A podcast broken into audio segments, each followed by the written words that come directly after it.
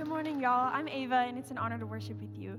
Would you remain standing as, sorry, as I read our scripture for the morning? It's from the book of Acts. Once, when he was eating with them, he commanded them, Do not leave Jerusalem until the Father sends you the gifts he promised, as I told you before. John baptized with water, but in just a few days you will be baptized with the Holy Spirit. So when the apostles were with Jesus, they kept asking him, Lord, has the time come for you to free Israel and restore our kingdom? He replied, The Father alone has the authority to set those dates and times, and they are not for you to know. But you will receive power when the Holy Spirit comes upon you, and you will be my witnesses, telling people about me everywhere in Jerusalem, throughout Judea, in Samaria, and to the ends of the earth. The word of the Lord to you today. You may be seated. Thanks, Ava. Well, good morning, everybody. Hope y'all are having a great Sunday so far. We had an interesting weekend in the Smith household. We are in the season of life of doing college visits. Madeline doesn't know I'm sharing this story, so she's probably hiding her face. Um, but it's a, it's a fascinating season um, as a parent because you're going to these places where you like suddenly realize, oh, my, my kid's gonna live in this new city without me, and I'm not gonna be here. Um, and it's, it's a strange feeling, but uh, there was something I realized we were at NC State University this, this weekend. Got any Wolfpack in here? All right. like, there you go. Sport the red. Um, we got some sweatshirts and everything. Um, but one of the things I realized, like being on a college campus, is that you know a college campus is a deeply spiritual place, and here's what I mean by that: spirituality is the realm of purpose, and if you think about it, like institutions and whole cities uh, that are places where the next generation is flocking, coming for what reason? To find their purpose, to go like, who am I? Like, what story am I made to live? Like, what is great in me that I can do in the world? And so you go to these places, and there's uh, always a certain vibe, and we're kind of like trying to figure that out as a family, is like, what's the right fit? But it really got me thinking about purpose, and that's what we're here to talk about this morning is purpose. What is our purpose? In the scripture that Ava read for us this morning, I think is really a conversation that Jesus is having with his disciples about purpose. And so I want to explore that briefly this morning, and then we're going to lead into a really tangible opportunity to, for you to lean into maybe a deeper purpose in God's kingdom than you ever imagined today. And so I'm excited for us and for you to have that opportunity at the end of our message. So if you can imagine like this uh, story in, in Acts, um, you remember Jesus gives what I call the final commandment in Matthew 28. He says, you know, go and make disciples of all the nations. Like this is going to be your mandate, right? But in Acts, um, the story begins with Jesus in a very familiar uh, setting, he's at a table with his friends. If you look at the ministry of Jesus, he's most often not in highly religious settings. He's most often doing like ordinary things, like, like eating and sitting around fires and in boats and like walking along the way. And I love this image of Jesus with his friends, and they're having this meal and they're having this conversation.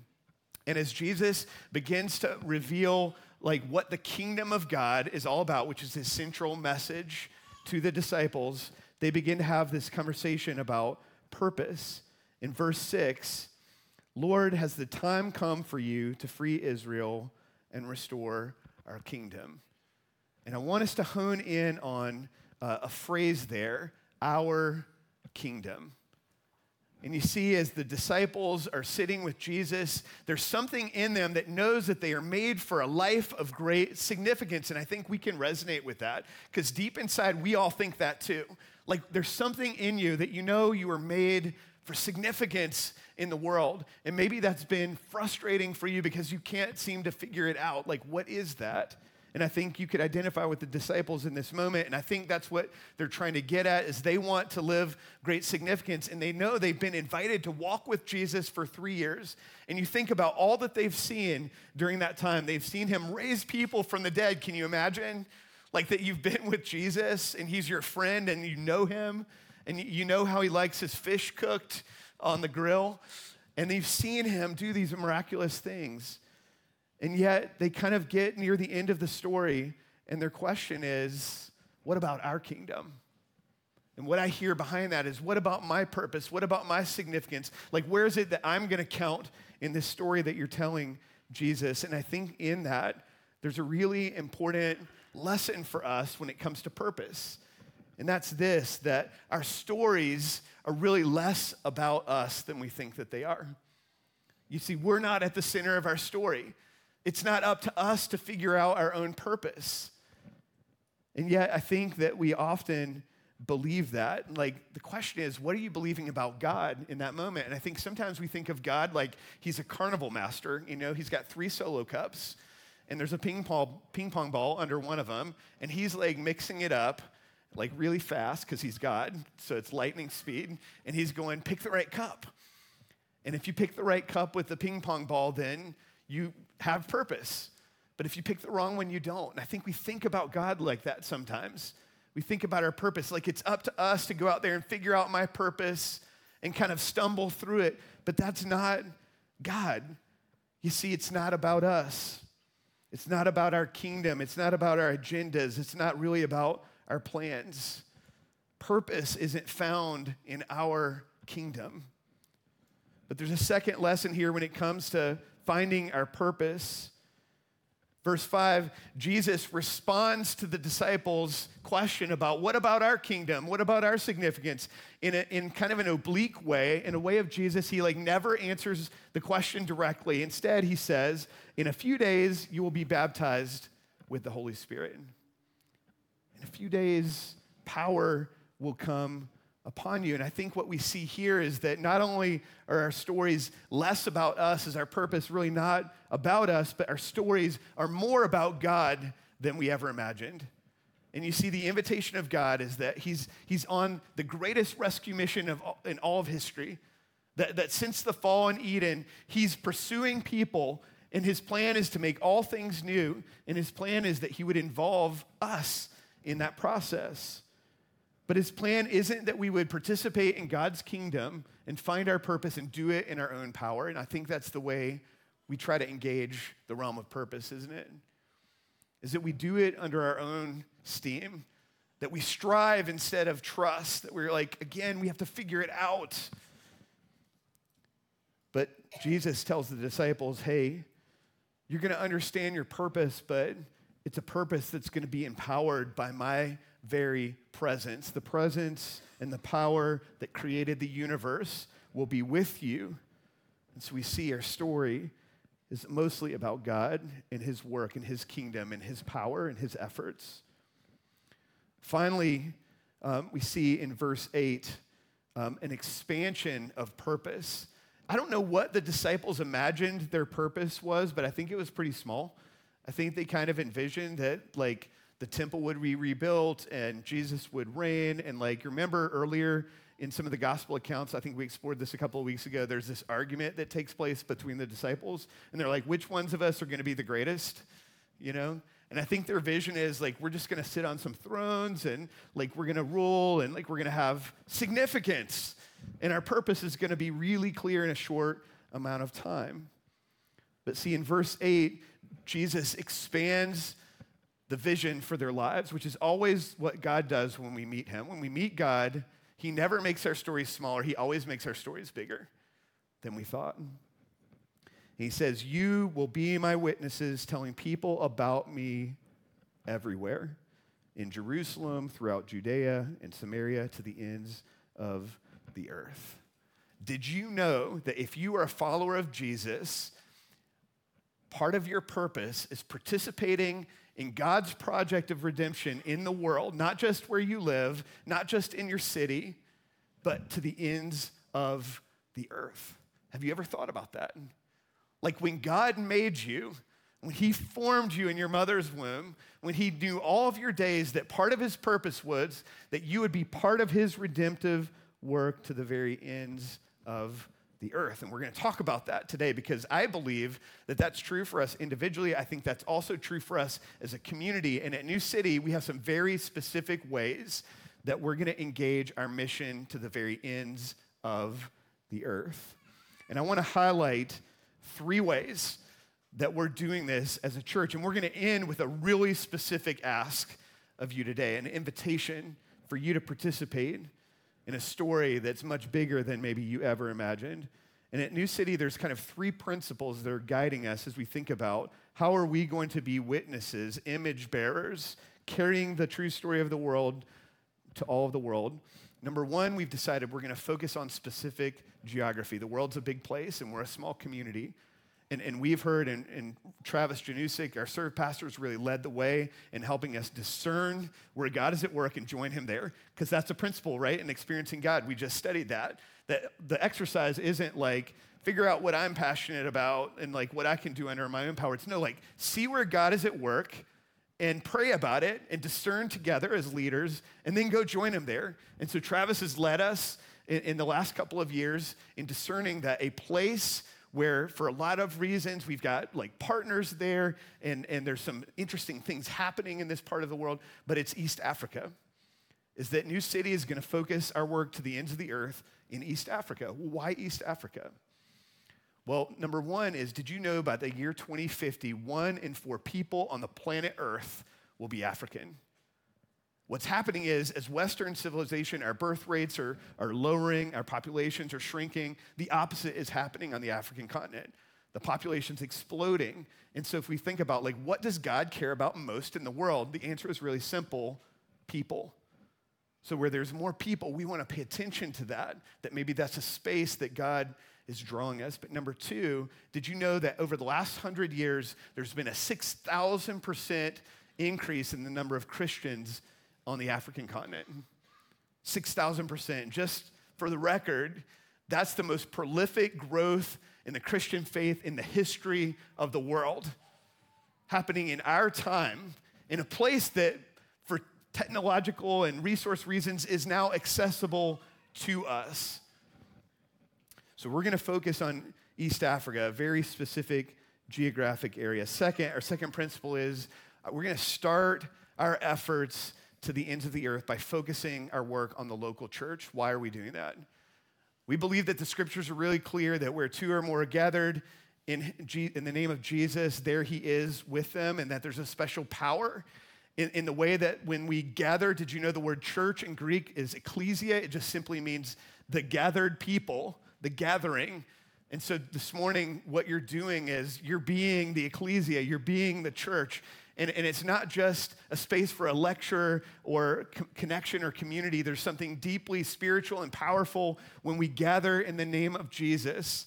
And the scriptures teach us that this is God's plan to bring about his redemptive work in the world is by the gathering of his people in specific geographic places, in, in neighborhoods and cities and towns that people might encounter the people of God and experience his presence, the Holy Spirit, and they might meet him there.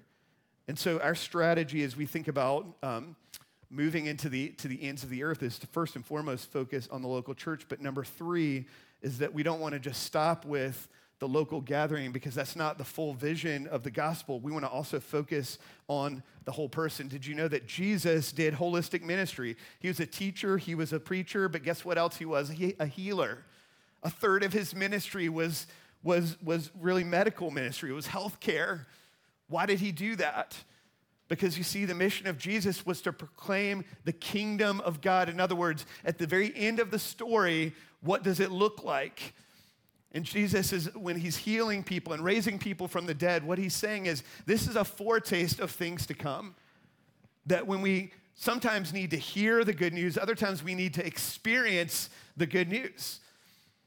And so we believe in the same way, because we're followers of Jesus, we want to do what Jesus did is we want to meet the holistic needs of people where there's suffering and there's in pain and there's poverty. Like we want to move towards people in those places with intentionality that they might know him, that they might experience a taste of the kingdom to come when Jesus makes all things new, when he returns.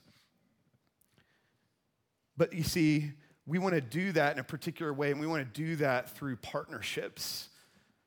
Because in the kingdom, our calling is to be the ecclesia, to be the gathered local church, and to participate in the kingdom. But you know, there's organizations who've made their entire mission in life to meet very particular needs. And I want to talk about that for a minute. And so, what I want to show you is a picture. This is what that looks like in our city as we're the church, and we have all these partners. We have foster care partners, we have other partners, we have schools that we're working through to meet the holistic needs of, of people that they might know Jesus. But the next thing I want to show you is what, what does that look like in East Africa? Well, first of all, it looks like, and if we can go to the next slide, we have something called the Timothy Initiative, which is an organization that focuses on planting local churches and raising up local pastors. And this is going to be the centerpiece of our effort as we begin to engage in holistic ministry in East Africa, is we want to be a part of growing local churches. But we don't want to stop there. We're going to partner with these other organizations that we might not just be the voice of the good news, but be the hands and feet of the good news as well. St. Francis of Assisi put it this way he said, Preach the gospel at all times, use words if necessary. So I'm going to highlight one of those today, and that's Compassion International. And I love their name because you know the word compassion means coming alongside those in suffering. And you're going to hear a story here in a minute of what compassion does and how they do that and how they partner with the local church to make that happen. And then you're going to hear, before you leave today, an invitation to come and participate and be part of what God's doing, part of His project to the very ends of the earth. So here's what I hope you've heard this morning you were made to live a story of significance. But it's less about you and it's more about God and it's way bigger than you ever imagined. And I hope you are encouraged by that as you take that in. And you don't have to spend your life striving to figure it out. You just have to see where God's at work and join Him there. And you're part of a community of people that are trying to do that. And so I want to invite up now my new friend, Cecilia uh, Nyamwanda, and I've told I'm not pronouncing her name correctly, apologize. Um, but Cecilia has a beautiful story, a, a, story about her life, um, about Jesus, and about how um, compassion and some friends were, were part of um, her story of the gospel. So, Cecilia, thank you for being here with us this morning. Thank you. Oh. Good morning. Oh, it's still morning, right? Yeah. well, I will just help him out with my last name because he's not butchered it, but he's tried many times to get it. my last name is Nyamwanda, and I'm so grateful to stand here um, this morning. I am originally from Kenya, uh, East Africa, but I currently live in Memphis, Tennessee. And um, uh, my story today is about God's faithfulness, God's goodness, and I'm just standing here because God changes stories.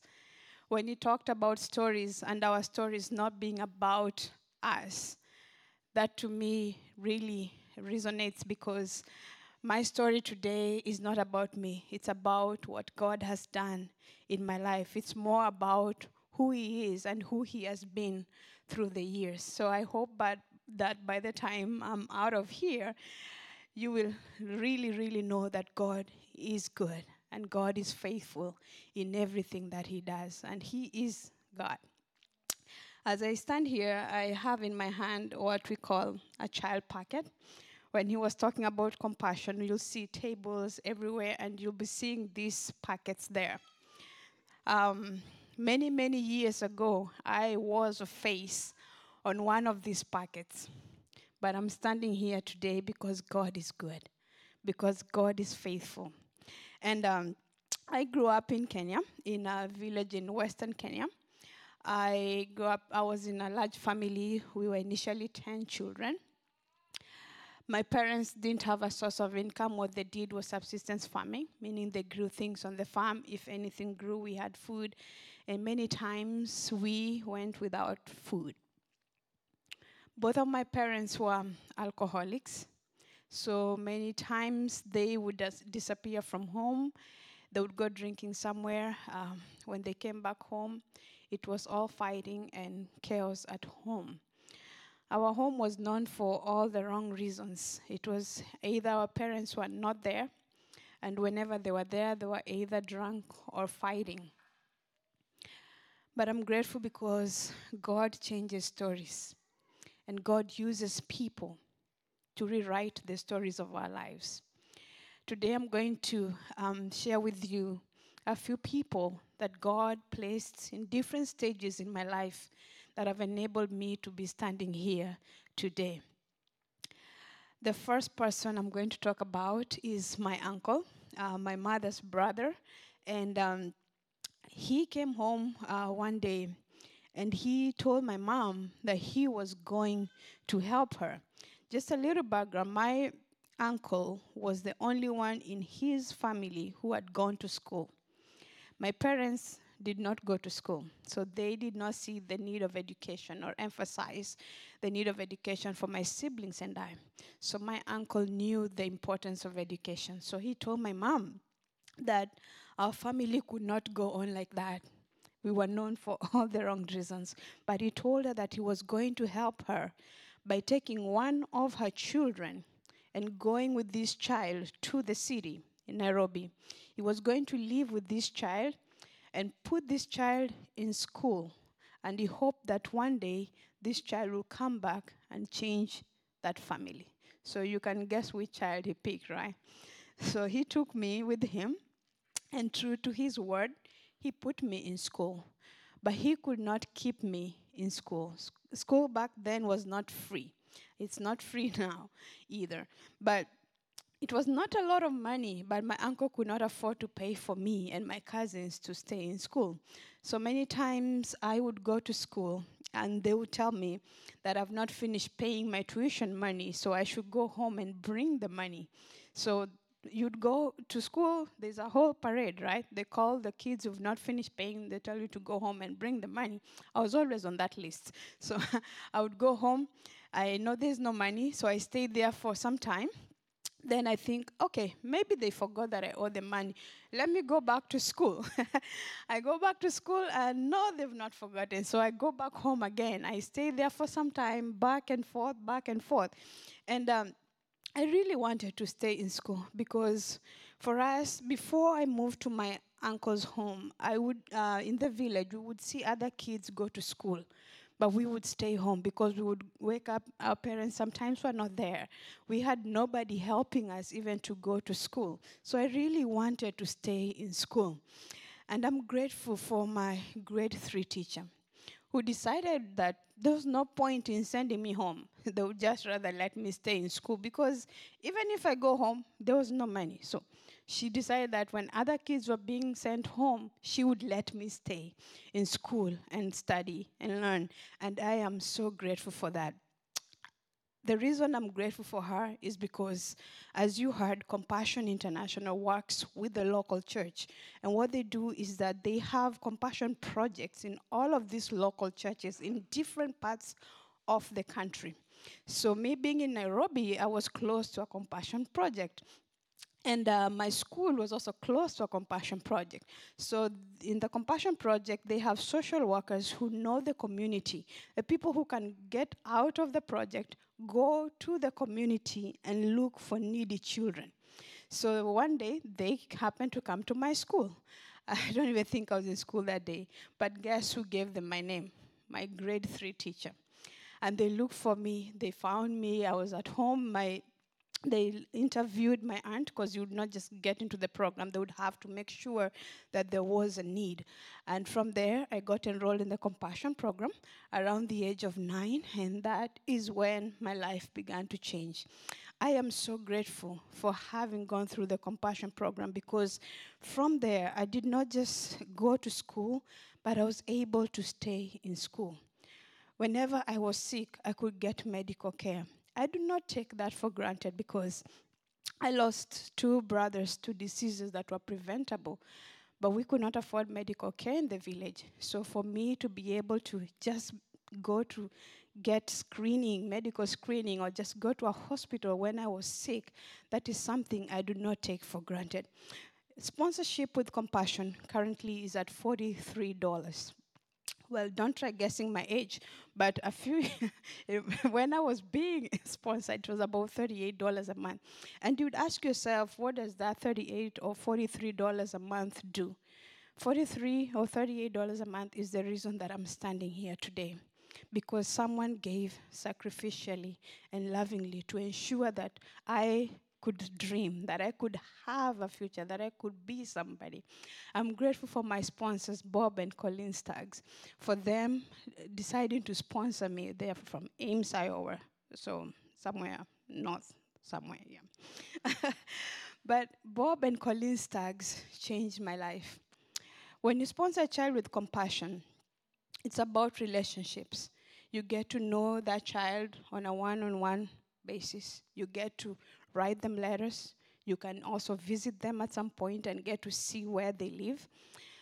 My sponsors wrote a lot to me.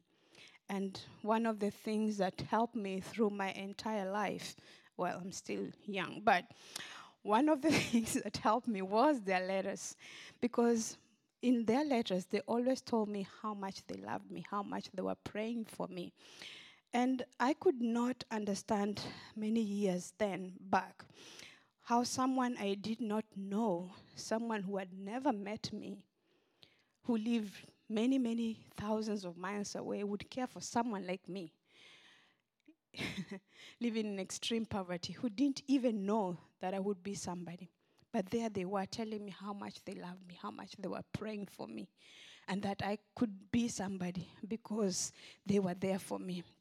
I remember many times in my life um, when I felt like giving up, the only thing that kept me going were my sponsors' letters that I would spread out and read over and over and over. And I would get up and continue. And one of the reasons that I'm here today is because of their sponsorship. I'm grateful because for their sponsorship, I was able to stay in school not just go to school, but stay in school, uh, and completed my elementary education through Compassion. I went to high school uh, through Compassion because we could not afford to pay for it. And um, from there, Compassion International started another program, which was the Leadership Development Program, that enabled me to go to college. I went to the University of Nairobi and pursued a bachelor's degree in physics. And uh, after that, I graduated from the Compassion Program. I'm not going to tell you my age, but from I got a scholarship to go to Italy for two years to pursue a postgraduate diploma in physics.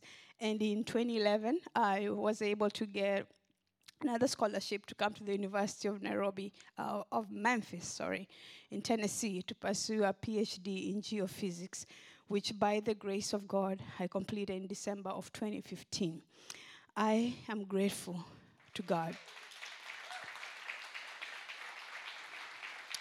I am grateful for a God who changes lives, a God who changes stories.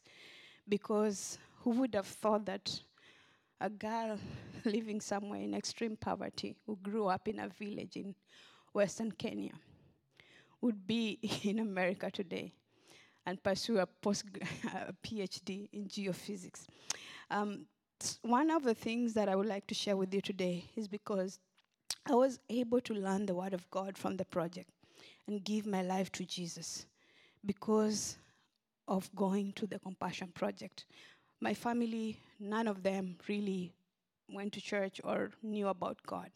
But by me going to the project, I was able to know about God's love, and I'm grateful that that is what has kept me this far. I'm going to share with you just a few pictures that I brought with me today. Um, the first slide, yeah, that's me. uh, so that's me many, many years ago. And uh, one, that picture was one of the uh, when we get in the compassion program, they always take pictures like updates on how you're growing and everything. So this is one of those pictures that were taken at the project. The next one I will show you what our typical day at home or in the village would look like. You'd go, wake up in the morning, go looking for water miles and miles away. Uh, that water might not be clean, but you'd take it home to be able to use it for different uh, things. We would go look for firewood and try to make a meal out of it. If it rains, it's really, really hard to get a fire going. And that's how we would carry the water uh, on our heads after going to look for it. That uh, at the far left bottom, that's a typical classroom in Kenya that I went to, that we would sit Like there were no resources, not so many, but we would sit there, we would share whatever we had.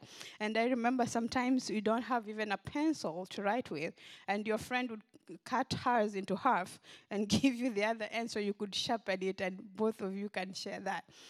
My next slide uh, picture would show my sponsors, Bob and Colleen Staggs. Um, I met my sponsors in 2011 when I came to Memphis, Tennessee. They drove from Ames, Iowa to Memphis, Tennessee to come spend a day with me. I had never met my sponsors before. This was the first time I was meeting them in person.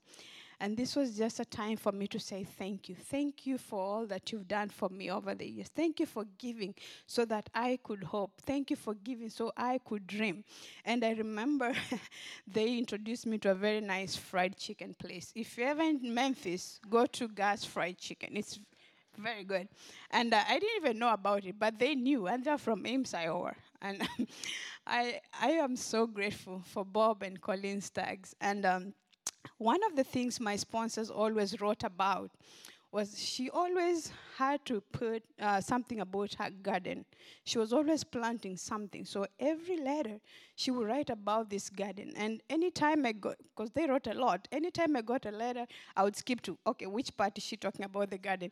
Every letter she would write about it. And I, I, in my mind, I, I wish that one day I would see that garden because every letter she would write about it.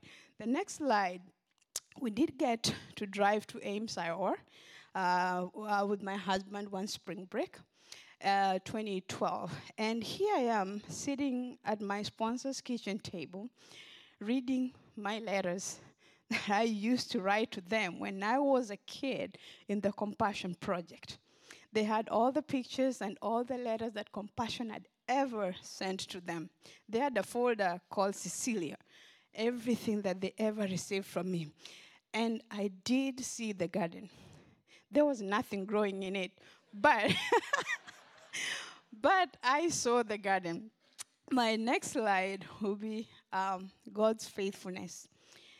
That a child living in poverty, someone like Marken, who is in the Dominican Republic today, would have someone who doesn't even know them pick their pocket and say, I'm going to sponsor Cecilia. My sponsors told me that when they decided to sponsor me, they were looking for two things. One, they were looking for a boy, and they were looking for a boy who shared a birthday with their grandson. They picked my pocket. They went home with it. I had short hair back then. But they did not return that packet. They decided to stick with me, and they stuck with me for a very long time. And I'm so grateful that God provided that opportunity for them to be in my life. And um, this is just to show that God is indeed faithful, that no matter what, He is faithful. He changes stories. He can use anyone to transform uh, your life. My last slide today uh, is something that really speaks so close and to my heart today. Um, so last year, um, um, end of May, uh, that's my daughter, Angela, Angie, and my husband, Philip. last year, um, we took a trip to go to Kenya. And um, I would say that two years before that, in 2021, my dad had passed away. And um, one of the things I'm grateful for is that my dad did not die as a drunkard, but God had transformed his life.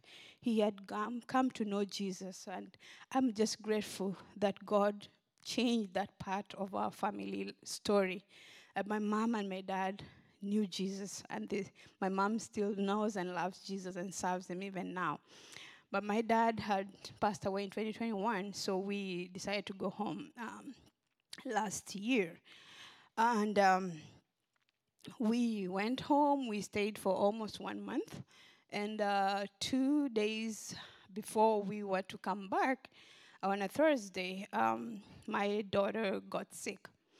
And uh, we took her to hospital in Kenya, and um, we told them, you know, we'd been in Kenya for like a month, so we like test for malaria, test, you know, that because we thought maybe it was malaria, and um, they did a test. They said uh, it was negative, so we, they said maybe she has bacterial infection, and we don't even know what that means.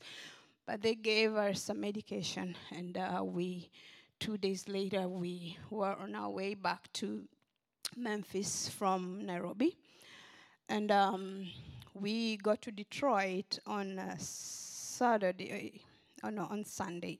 We left Saturday, uh, we got to Detroit on Sunday evening, and we thought we would make it home by Monday morning so we could at least take her to hospital for further tests. And um, that Sunday night evening, we were waiting for our flight, and uh, weather related issues began. So we could not make it home that Sunday. We could not even get a flight to come back Monday. We, the next flight we got was on a Tuesday, um, Tuesday noon. So we had to get a place to stay. We were at a hotel uh, in Detroit. And um, that Tuesday morning, um, she passed away. She was six years old. And um,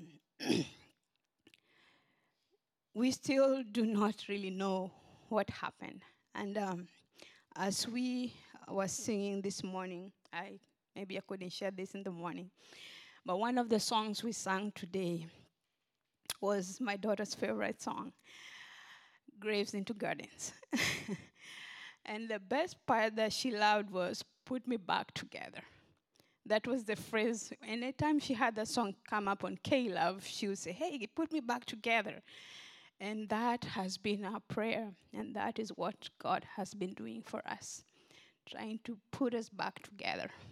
Um, when that song was playing, I was just thinking of how faithful God is. And um, today, as I stand here, I'm here because God is good. That no matter what, He remains good. It is hard, but He remains good. And that is the hope that we have today. As I end, I would just like to say thank you for allowing me to share today. And um, today, as we think about all these children out here, let us partner together to help speak life, speak hope, help them know that there's somebody out there who cares for them, who prays for them, who can be with them along life's journey because that is what my sponsors did for me. I'm grateful that I can stand today because I know that Jesus is Lord and He remains good in everything. And He has released me from poverty in Jesus' name. God bless you so much. Thank you.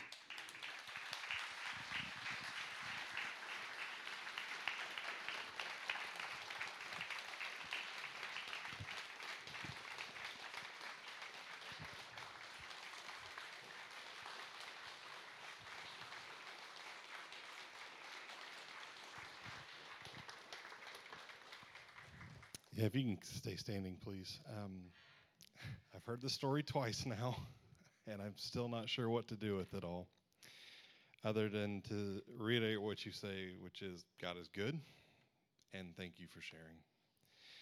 Um, Cecilia, I can't thank you enough for being here today. Um, I'm going to continue processing your story throughout the week, um, and I fully can't under I can't understand all of it, and yet I'm amazed by it.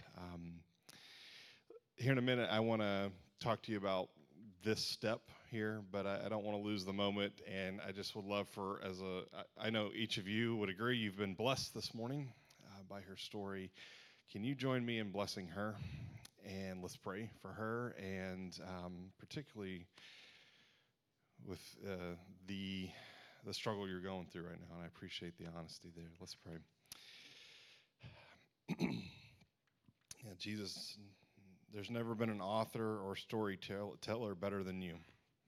I've yet to read a story quite like yours. A story that is, is beautiful and amazing, and yet it's difficult. It, it really is beauty from ashes. And it has been our complete joy to be here this morning and to hear one of those chapters, one of those people, one of those characters in that story named Cecilia, and how you brought others into her life strategically, lovingly, who answered that call to say, I, I want to do something. I want to thank you so much for the story that you wrote for her, the story that she's in, and the story that's not over. We, we know that more is to come. Father, I thank you for her family. I thank you for that picture up there. I thank you for her husband. And I thank you for her daughter, who I, I know right now is enjoying the presence of you. And I know, Jesus, I believe that reunion is coming, that joy will happen again. And yet, in that, in that time period, Father, would you give Cecilia and her husband and her family um, the, the hope of the Holy Spirit, which is to trust you, to believe you, even when it's hard, even when it doesn't make sense. Father, you've, you've shown her the amazing power that you can do. And I thank you that her story has encouraged us. And I hope that she knows that.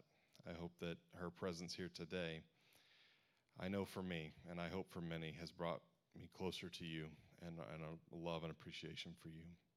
And Father, as she travels back to Memphis, would you give her safety and grace, and may her ministry continue to expand. We love you and we thank you. And everybody said, Amen. Can you get up for Cecilia again? Thanks. Thank you. You can have a quick seat. Um, I'm going to do this quick as I can here. Um, so what? So what? What? What was? What do we do with all this? It's an amazing story, and I don't know what God's necessarily telling you, kind of how you were moved. Uh, but we at least want to present a, a, way for you to think about how you can take a step forward and being a part of what, what Gabe introduced to us, this entering into where we feel God is leading. That's what this is all about. Is it comes back to the idea of story that God is saying, I'm writing a story. I'm writing a story for me and you individually. I'm writing a story for uh, New City. I'm writing a story for the, the entire world. And it's really amazing when we get the chance to see how those dots connect to one another. If I can, for just one minute, affirm, I had the extreme privilege of getting to go to Ecuador this past August to visit Compassion and see how the programs work. And it's the same in uh, Ecuador as it is in Africa and all around the world, or at least the majority of it is. Um, and I got to see this firsthand. Um, I got to see children who are impacted. I got to see families that were impacted, and I got to see the church themselves. And here, here's what I'll say of the 10,000 things you could say, the one thing that I'll, I'll affirm more than anything is that uh, compassion has come alongside the local churches in these areas in an extremely powerful way. Listen, when, when we go on trips, when we go to the other sides of the world and we engage with it's really good and it's amazing, but ultimately we're going to leave. But it's the people, it's the leaders, it's the pastors, it's the volunteers in these places that, that are there day in and day out.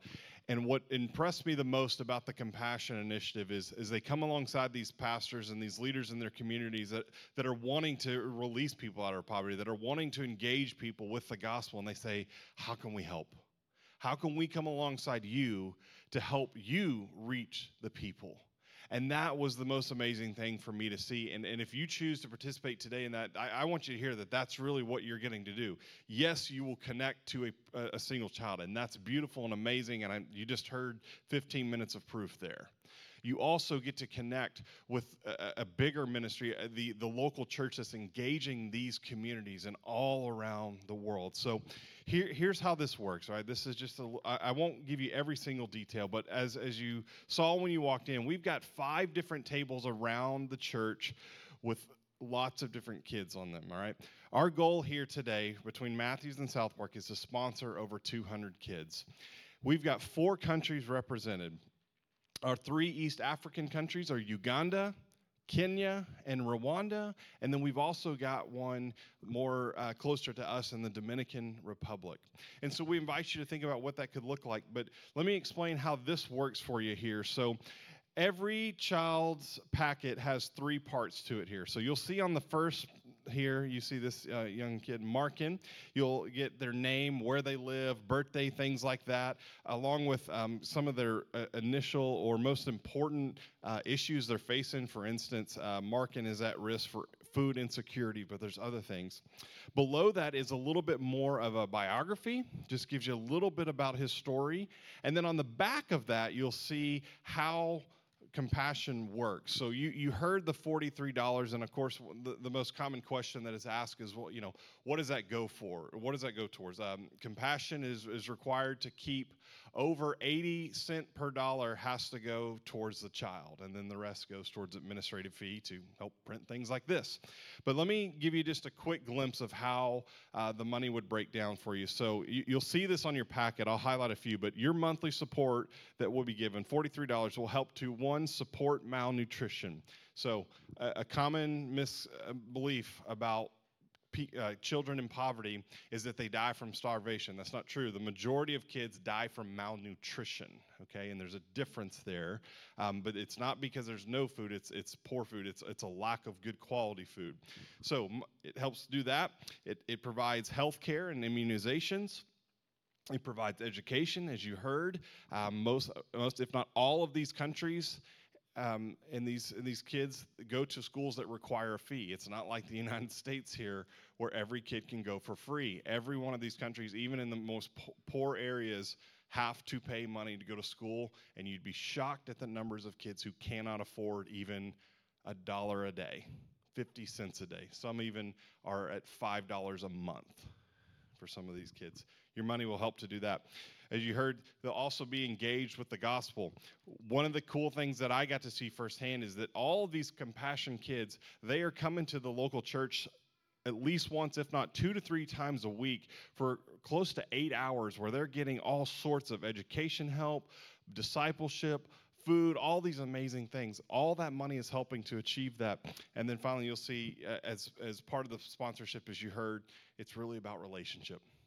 It's really about you connecting and being able to write letters and, and to really get to know your, your child, even if they are halfway across the world here. So, $43 will get that. Uh, another way that you can do that, um, you, if you're watching online or if you want to do it later, there is a text. Uh, you can text NCC to 83393. That's one way you can do it. The other way that we encourage you, though, is um, if you go to the packet, which I assume most of you will want to do here, the, the quickest, easiest ways is on the very bottom of the packet here is the info that compassion needs, okay? This is where you will fill out your personal information along with your credit card information. You can also, if you prefer, there's a simple QR code here, which is what I prefer to use, um, but you're free to do whatever you want. Um, that QR code will take you to this child where you can fill out all of your payment information. And then once you get it set up, um, Compassion will reach out to you, get you set up with an online account, and answer all those questions for you. Here's my one big thing that they asked is if you're still undecided today, that is totally fine. That's not a problem. Um, but what we can't have is we cannot take these packets home until the bottom has been filled out, or even if you do it on the QR code. Um, the reason is that helps compassion stay organized. So once you have filled out the bottom portion or you have completed the QR code, you can t- tear the bottom piece off, you'll give that to us, and then you can take this home for you. So let me just end by saying this um, God is at work. We'll come back to this, this simple phrase is where is God moving and how do we join in? The, the good news is uh, he is at work. And we really feel as a church that God has provided a story for us to pursue. And so I challenge all of us, myself included, to consider how could we join in? And we invite you to think about and pray about this being an incredible option for you you know, I'll, I'll say this too as part of our strategy. You know, we, we want to take trips. We've taken a few trips to Africa. We're going to be taking trips to the Dominican Republic. And we hope to see New City be able to go and visit a lot of those global partners. And while you're there, maybe even get to connect with your kid. With that being said, can we close by standing together in prayer? Um, as Gabe was really encouraging us this morning, I, I want to as well that we are a part of a story there is your story, there is our story, there is the global story. And each and every one of us are meant to be a part of it. God doesn't forget about us. He doesn't look at you and say, You're less important. He says, I've called all of us. He said, Go and make disciples. That's our mission. Then he said, This is how you're going to do it. You're going to go into the ends of the world. And we live in a time now where we can be engaged in the global scene in ways like never before. Let's join in prayer. Jesus, again, we're thankful for the story. We're thankful for the fact that you look on this community here, in this building here in Matthews, North Carolina, and you know every one of us by name. You have a plan for each and every one of us in this room. And you're inviting us into not just our own personal story, but into the entire story of the world. Father, what's, what's amazing to think about is that for those of us who know Jesus, that one day we will all stand in heaven and we will see people that we've never known about, never met, and yet we all, as different as we may be, our skin colors, our cultures, our language, everything, as different as those may be, we have this one single unity, and that's you. Father, this today around the world, we have churches gathered in buildings, we have churches gathered under trees, we have churches in huts, we even have some underground for fear of persecution. And yet, we find unity in you. And we ask that today that you would give us guidance as individuals as to know how we engage in that. Thank you for this wonderful time together today. We love you and we thank you. Amen. Okay, uh, feel free. We have five tables spread around the campus here two here, two in the lobby, and then one at Next Gen. If you have any questions, any of those table volunteers will be glad to help you. Thank you, New City. Go in peace.